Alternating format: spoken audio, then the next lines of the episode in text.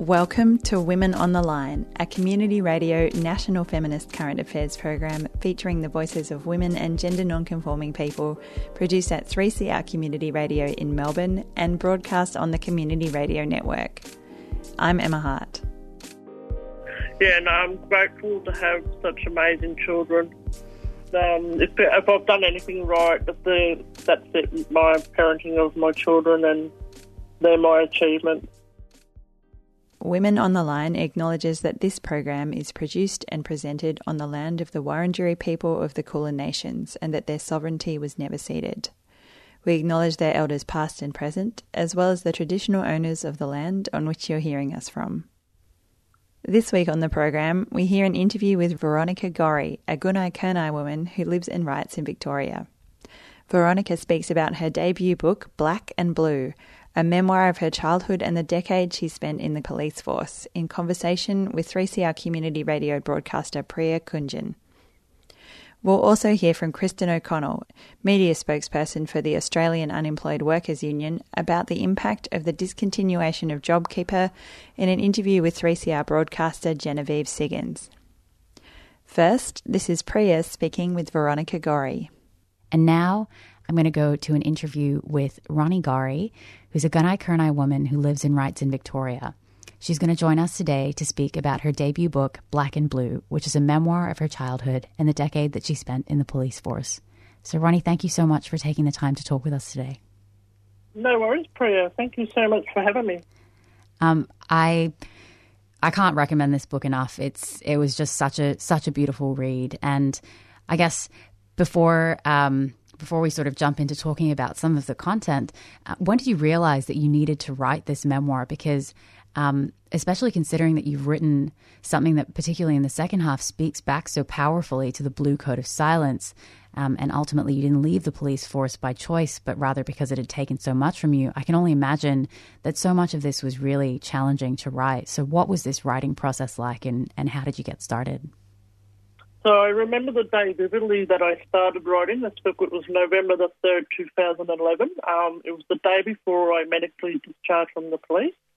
Um, and I, the reason I started writing is um, at the, prior to that I'd been diagnosed with um, PTSD, anxiety, and depression. And part of my traumas that I've experienced, I've lost a lot of my memories, um, and including my memories of raising my children, I don't all, you know, and family, um, including deaths in the family. So like whenever I hear um, that a particular person has passed away in my family, it's like I'm hearing it for the first time again. So it's almost as if I'm always grieving. But um, that was the reason why I wrote. Um, yeah, but the process, the way I write, um, I had to be mindful of um, especially in the blue part, I had to be mindful of any the legal ramifications, and um, had to be really like switched on as to what I could write and what I couldn't write because um, you know I, know how hard they can be. Yeah, definitely, because I think you know it's this really fine line that you have to tread um, to make sure that you get this story across in your own words and in a way that feels true to you, as well as you know negotiating those institutions that still have so much of a yeah so much power and so much sway uh, but you've got a really, really beautiful writing style, which sometimes moves back and forth in time, and you interweave anecdotes of happy and bittersweet memories with your family and friends and culture, with painful and traumatic events, but you also intersperse this with humor.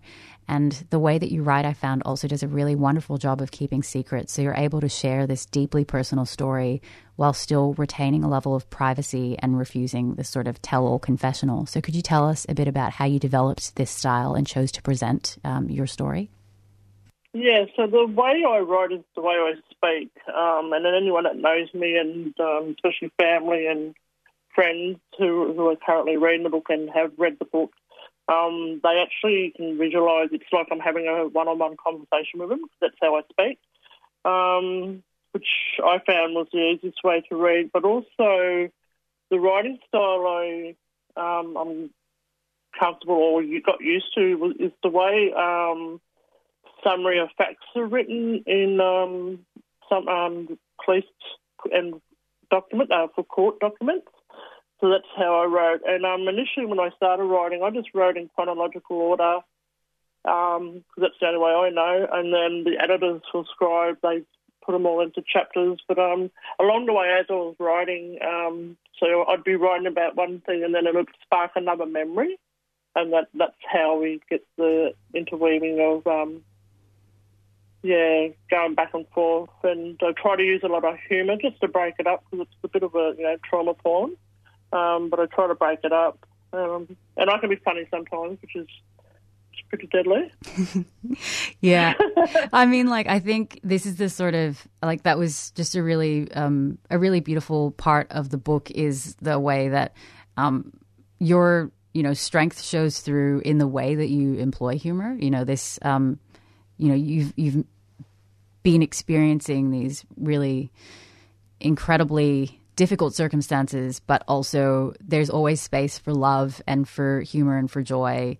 Um, and I think something that really struck me was how you always come back to love and family and this deep relational sense of justice that is rooted way beyond the criminal legal system and your love and protectiveness for your children. Um, so I guess maybe moving towards some of the some of the part of uh, your time in the police force, could you tell listeners a little bit about why you were motivated to join in the first place and how your position changed over time? Yeah, so I, initially joined for a few reasons. So one of the main reasons was I wanted to break that cycle of um, the fear and the fear that was instilled in me as a young child, and and my father was frightened, you know, terrified of police, and my grandmother and grandparents were frightened of police. So we're talking generations here.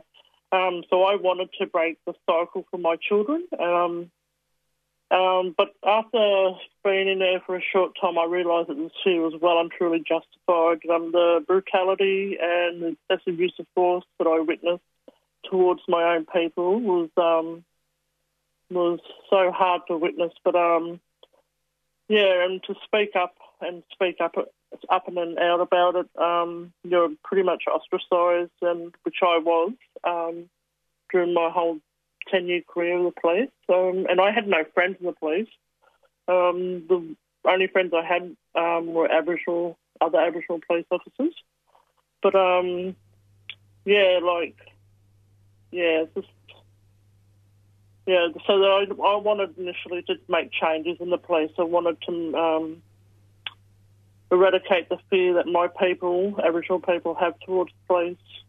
But um, yeah, I couldn't. It was pretty a hard task. Or it's an impossible task because um, police are racist towards my people. So how can I change a system that have that mentality and you know how they racially profile people? Yeah, absolutely. So, um, yeah, thank you. Because something that really um, resonated was you know you work so hard in this system but there are these structural forces um, and the way that the police force is structured makes it so difficult to make that kind of change. And um, I think something that came through as well was the amount of physical and psychological labor of policing as an Aboriginal woman um, that you talk about in the book. And I was wondering if you could talk about um, the way that you put that alongside a discussion of those relationships and family relationships that really sustained you during this time.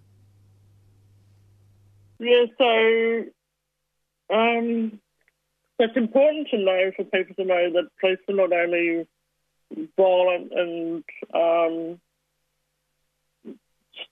discriminative towards uh, members of the community or civilians as they are known in the police, but they're violent and um, they racially vilify Aboriginal and black or brown or minority people in within the police.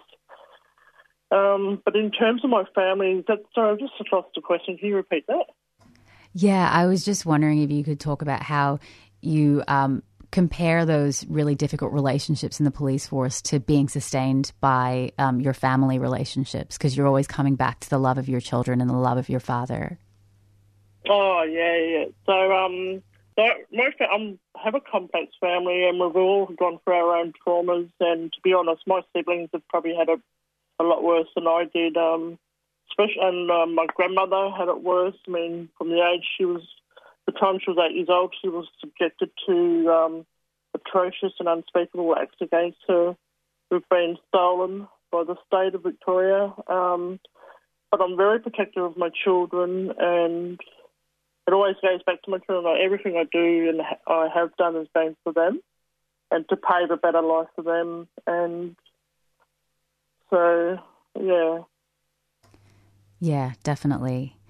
Um, and I was also wondering if you could maybe talk about um, because I was really struck by Dr. Chelsea Watego's introduction, and, and a lot of um, my, you know, reading in the book really resonated with some of uh, what Dr. Watego had outlined at the start around Aboriginal sovereignty and resistance in your family, and the way, for example, you talk about your grandparents refusing to assimilate. And I was wondering if you could speak to how that kind of shines through in your writing as well, these ideas of sovereignty and resistance. Yeah, so I didn't know it at the time why my grandparents were the way they were. Um, so when I speak of um, them hiding food and all that, um, for people who haven't read the book, it's something I mention. Um, and that was from when um, they lived on the mission in the early days and rations were handed out. So it's only now that I've like come to realise why they were um, which is really difficult because, um, yeah, I wish I had known that earlier. Um, also, my grandmother, she never really spoke about her her experiences. Um, it wasn't until 20 years after she passed and I was um, had access to her ward files that I found out about everything that happened to her. But um, I'm so proud of my grandparents for not assimilating, and yeah, just really proud of that. And it's um, it was through them that I was so proud of my Aboriginality and like with like the fact that I always knew that I was Aboriginal. And actually, like when I was younger, I actually thought um, Aboriginal people were the majority and white fellas were the minority. Yeah, but of how wrong was I? Hey. Yeah, I mean, I think that sense of pride just constantly comes through because even though the relationships, if you, as you've said, are really complex, um, and people are struggling with really complex trauma, you, that that pride really um, is there all the way throughout the book. Um, so I was also wondering if you could tell us about some of the writers who really inspire you the most and whose work you might like to amplify here. Who are you reading right now? So, um, so I read anything by Dr. Chelsea Watego. She's so deadly. Um, Amy McQuire, um, Melissa Lucashenko, um, Ricky Onus, um, and anything written by my brilliant daughter, Nay Kugari. Yeah, I think um, this is something that really, when I was reading about, you know, through through the book and your pride and assertions of sovereignty and your family just not backing down, I think that is really carried on through your own work and the work of your children. Because um, I think it's just just amazing to see how that strength is carried through the generations. Um, so before we, we go into a bit about where people can get a copy, um, is there anything else that you wanted to mention or anyone else you wanted to shout out? Um, not really. I just want to thank everyone, and especially Mob, like um, the social media platforms, their support and the promoting of my book prior to publication has been so like incredible.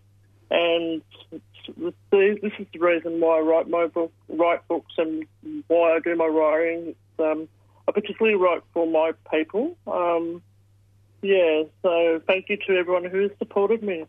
Yeah, wonderful. And where can people get a copy of Black and Blue? So, we, well, any good bookstores will have it. Women on the Line. On community radio around Australia, you're listening to Women on the Line. You just heard Veronica Gorry speaking about her debut book Black and Blue with 3CR broadcaster Priya Kunjan. Next, we hear Kristen O'Connell, media spokesperson for the Australian Unemployed Workers Union, speaking with 3CR broadcaster Genevieve Siggins.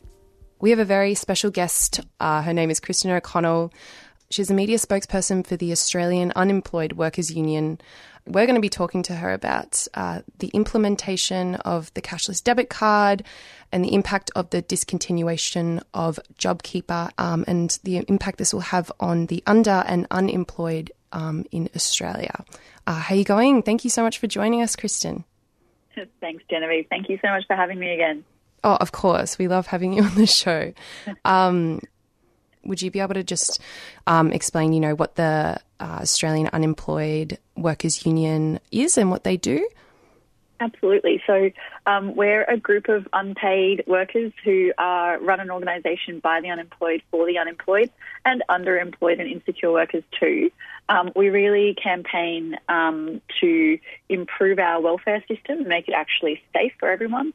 Um, and we, one of our most important functions is that we provide a direct support service for people who are being bullied or threatened or just confused about their interaction with their job agency and employment services. And employment services um, essentially is the bunch of rules that make no sense um, that you're forced to comply with just to get your poverty payment. And so at the moment, payments are back down to about half the poverty line.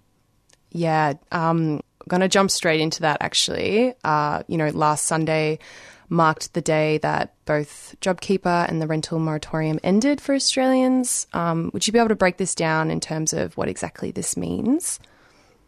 Yeah, so at the moment we're still waiting to see the real effects of JobKeeper ending unfold.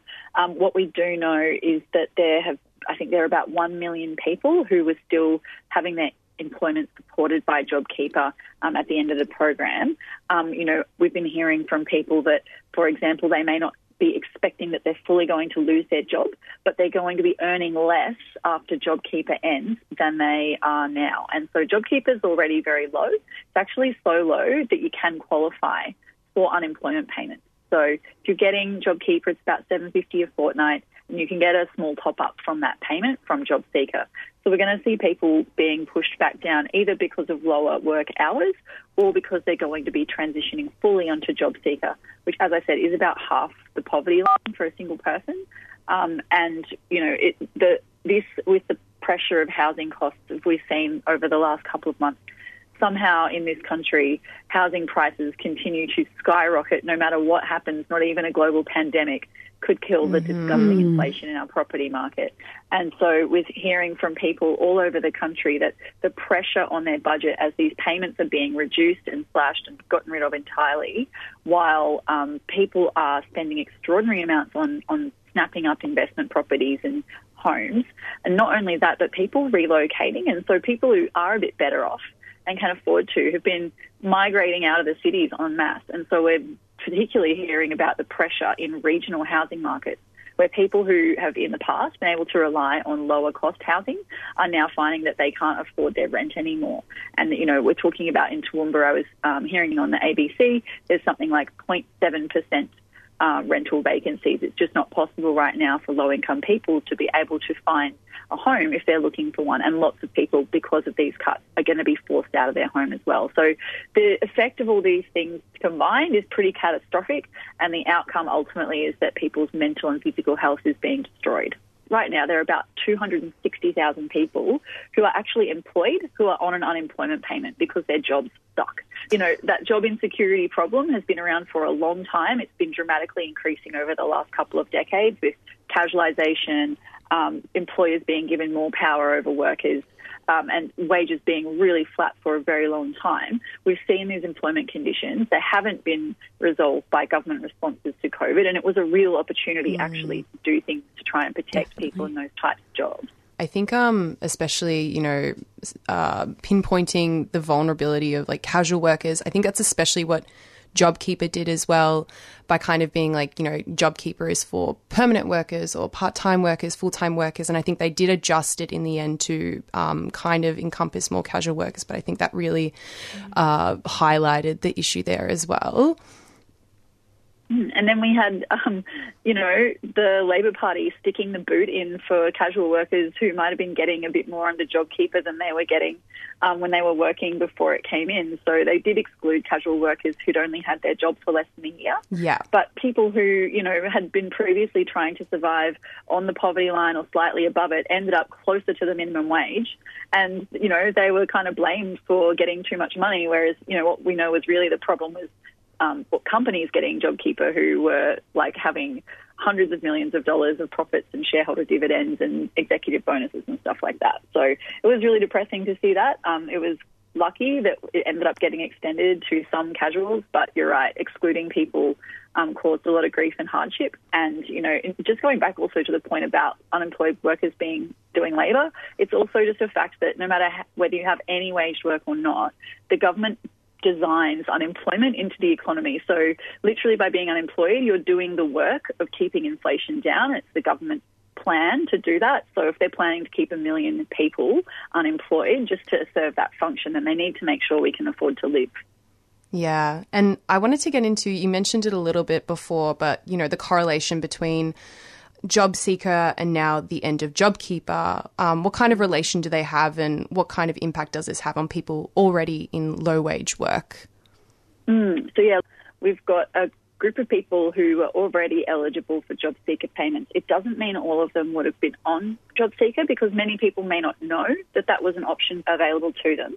Um, but yeah, we're going to see. I think the Treasury described it uh, last week in Senate estimates as bumpy, and I think that's the only way to predict it. They said they think up to 150,000 people will lose their job when JobKeeper ends. Yeah. Um, it's very hard. You know, Treasury have put out some pretty wild statistics in the last few months that have proven incredibly off the mark. So they said that they'd get, you know, 450,000 jobs supported by JobMaker, with 45,000 of those being new jobs, and so far we've got about 600 jobs. Mm-hmm. Um, so it's entirely possible that those numbers are out.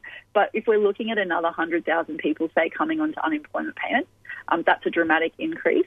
Um, there may already be many of those people on them, but either way, whether you're already on JobSeeker, whether you're not, whether you're earning wages, everyone who's got any interaction um, with those programs this week is going to experience a cut. And so we're talking about quite literally millions of Australians, people between sort of um, you know, very, very rough figures would sort of be between two and a half and three million people who are going to be experiencing a cut. Wow. Yeah. Um, extremely and disappointing. families as well, right? There's like a million yeah. kids in those families too, and child poverty in this country is, is appallingly mm. high. I think it was one in six kids that I saw yesterday in the news are currently in poverty, and that's a big increase from last year. Even um, economists and big, uh, you know, industry groups have now been calling for a much more substantial increase in job seeker for quite some time. And so we really just say that it feels like the government hates poor people more than they love their donors because that's not our conventional allies. Um, and they also are saying, you know, they have different reasons, but they do think people should be able to eat properly and regularly and access healthcare and all those basics that we can't really see people having um, right now. So, yeah, there's uh, a lot going on there. We don't really know how to change the government's mind on this. Um, obviously, we've tried really hard, and last year it felt like there may have been some cause uh, for hope.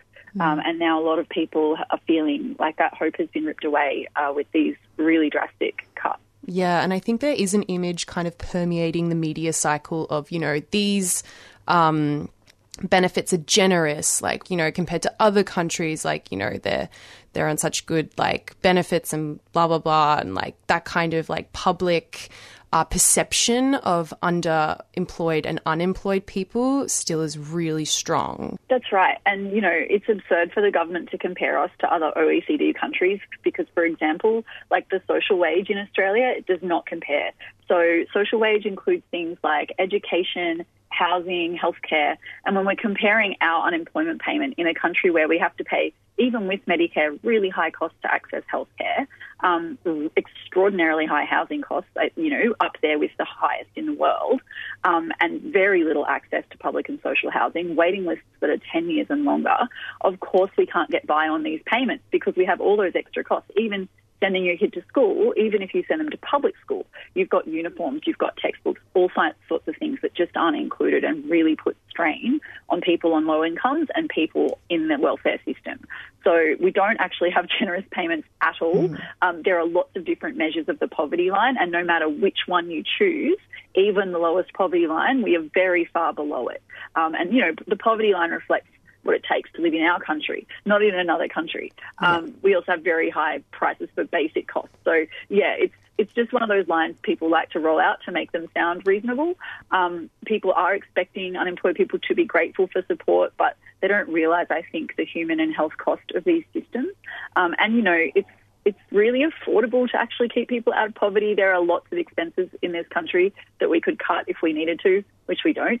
Um, I think unemployment payments should be the first thing to be increased and the last thing to be cut because um, they also have lots of other flow-on costs. And these myths about people turning down work are just absolute uh, nonsense. And we've been trying to get data, and that you know constantly the government fails to produce anything to back that up. And all of the data so far proves that it's false. So yeah, we've got a lot of challenges. Yeah, definitely. Um, I also just wanted to ask you, um, you know, in light of the temporary pause that was put on the cashless debit card, uh, now that's been lifted, uh, you know, and it's something like forcing 4,000 Australians to be put on the welfare card. Um, here at 3CR, you know, we've spoken at length about the detrimental impact this these card uh, this card will have on people, especially First Nations people. And I mean, in conjunction with JobKeeper ending um, and many people going on JobSeeker and potentially going on this card, you know, what are uh, the AUWU uh, thoughts on this? Um, can you explain the impact further? Yeah, I mean, the cashless debit card, I'm sure because you guys do talk about it and give it the coverage it needs, people are aware that it's a deeply racist program. Um, and so we're going to see, as you said, several thousand more people um, pushed onto the card forcibly as a result of these changes, um, the reintroduction of uh, new participants in the card. So people who lost work because of a global pandemic are going to be put on income management where they don't have control over their own spending, where they're forced to shop at businesses that engage in price gouging because they know people aren't allowed to go to smaller and more local businesses.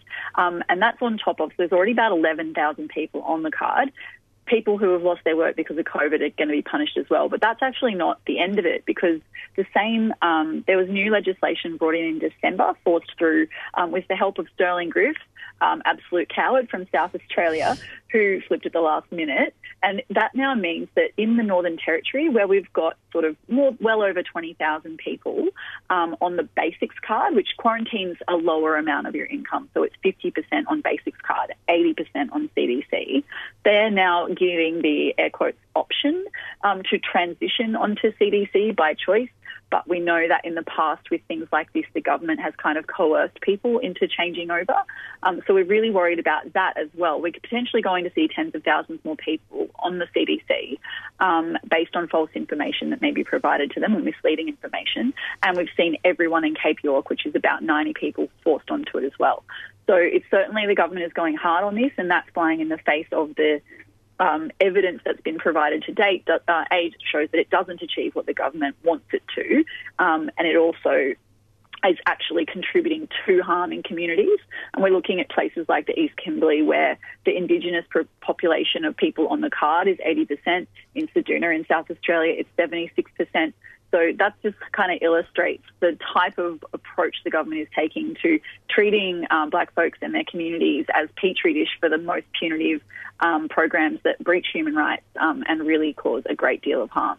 You've been listening to Kristen O'Connell, media spokesperson for the Australian Unemployed Workers Union, speaking with 3CR community radio broadcaster Genevieve Siggins. Earlier in the program, you heard Veronica Gorry, a Gunai Kurnai woman who lives and writes in Victoria, speaking about her debut book Black and Blue in conversation with 3CR broadcaster Priya Kunjan. And that's all for Women on the Line today. Women on the Line is a community radio national feminist current affairs program featuring the voices of women and gender non-conforming people. This program was produced in Naarm, Melbourne, with the amazing support of 3CR staff. A big thank you to them. Women on the Line is broadcast across Australia on the Community Radio Network, and we greatly appreciate the financial support of the Community Broadcasting Foundation. We welcome your comments or thoughts on today's show, so send us an email to womenontheline at gmail.com or phone 3CR on 03 9419 8377. If you'd like more information about today's program or to listen to the show again, you can find what you need on the Women on the Line website, 3cr.org.au forward slash Women on the Line.